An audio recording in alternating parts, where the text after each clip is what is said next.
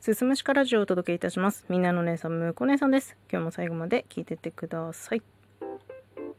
はい、本日はですね、ために貯めたお便りの返信をしていこうと思います。本当にね、お待たせして申し訳ございません。待っててくれたでしょうかね。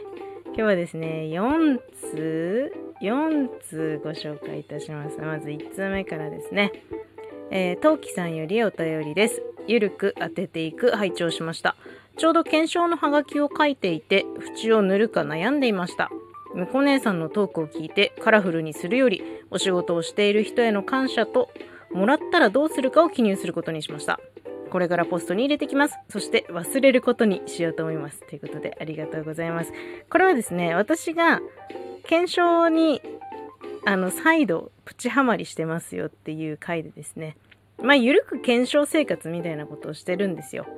まあ、月にどのぐらい応募してるかな今ね、またちょっとしなくなっちゃってたんですけど、もう暇さえあればなんか応募するみたいな、なんかそういう時期が来るんですよ。その時にね、収録した回でですね、で、トウキさんもちょうど何かに応募されるとのことで、その、ハガキ検証の場合はね、その、いろいろその、ハガキで当てるコツみたいなのもあるけど、なんかしない方がいいよみたいの聞いたから、それをね、お話しして、ちょうどタイムリーだったようでよかったですね。当たったかな？まだわかんないか？いや、当たるといいですね。私はね、あの、当たったら当選報告しますとか言って、結局何も届かなかった。届かなかったな今回のこの収録の時のはどうやら当たらなかったようです。泣いてます、本当に。はい。というわけで、引き続きね、楽しんでいきたいと思います。トウキさんの当たるといいですね。お便りありがとうございます。えー、続きましてですね、やすちゃんよりお便りです。こんにちは。ハッシュタグ221番、一滴の継続でも蓄積するといつしか大河になりますね。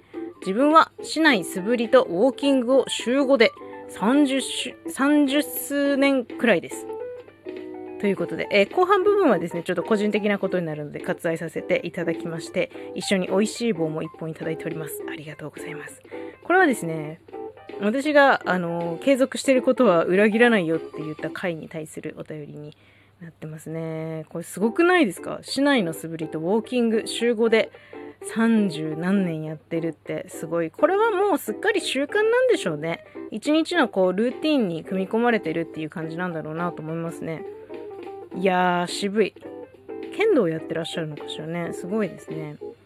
私も、まあ、あの、今のところトレーニング続けてますし、今後も続ける予定なんですけど、まあ、時短営業中のね、まあ、暇つぶ、暇つぶしって言ったらあれですけど、まあ、時間つぶしと運動不足解消を兼ねて始めたことだったので、まあ、時短営業中は毎日できてたんですけど、今はね、週4か5ぐらいかな。ちょっと頻度減りましたね。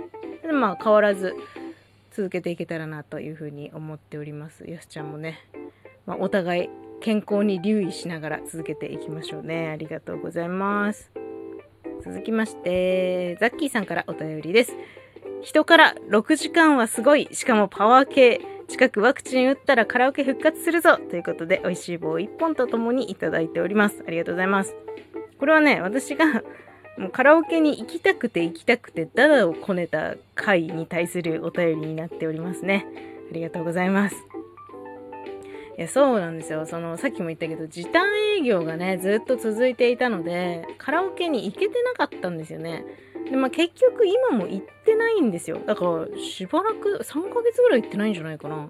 そんなにね、あの、間空くことないんですよ。頻繁にカラオケ行ってたもんでね。いやー、行きたいですね。なんか改めてカラオケ行きたいなと思ったのと、まあ人からもいいんだけど、こうね、せっかくラジオドラマ部のみんなとカラオケなんていうのもね、ちょっといいんじゃないかなって 妄想したりしてました。いいですね。うんみんなで行きたいですね、カラオケね。ありがとうございます。えー最後ですね、4通目。タニーさんよりお便りです。ハッシュタグ251を聞いて。これはわからない。実際使っている人を見てないから想像してたハマりたいと違っていた。認めてください。認めてほしいんです。だと、あなたに主導権があるのに対して、私はこう思ってるんですよ。あなたはどう思ってるかわからないですけどね、私の気持ちですよってアピールしてるのかって思いました。いや、これも使ってる人を目にしてないから全然感覚的に合ってるかわかんないな。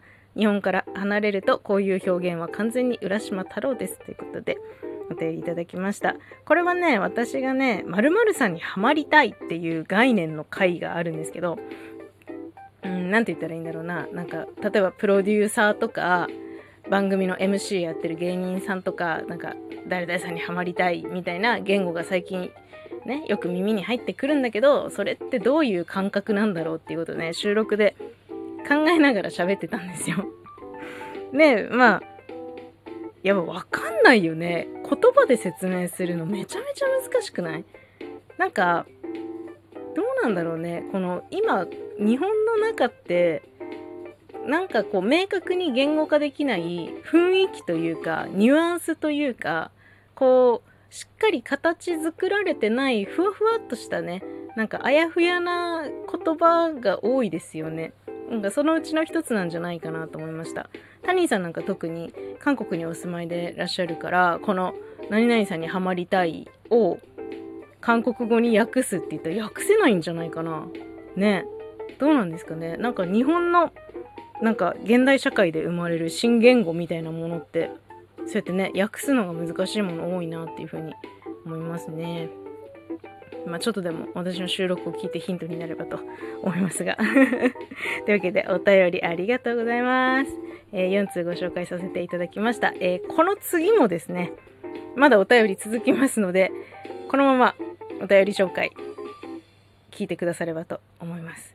えー、今後ともですね、番組のご感想、ご質問、アドバイス、リクエスト、知った激励等々ございましたら、お気軽にお気軽にいただけたらと思います。ギフトもですね、つけなくて本当に結構でございます。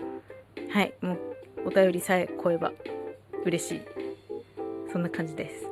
というわけで、最後まで聞いていただいてありがとうございます。また次回もよろしくお願いします。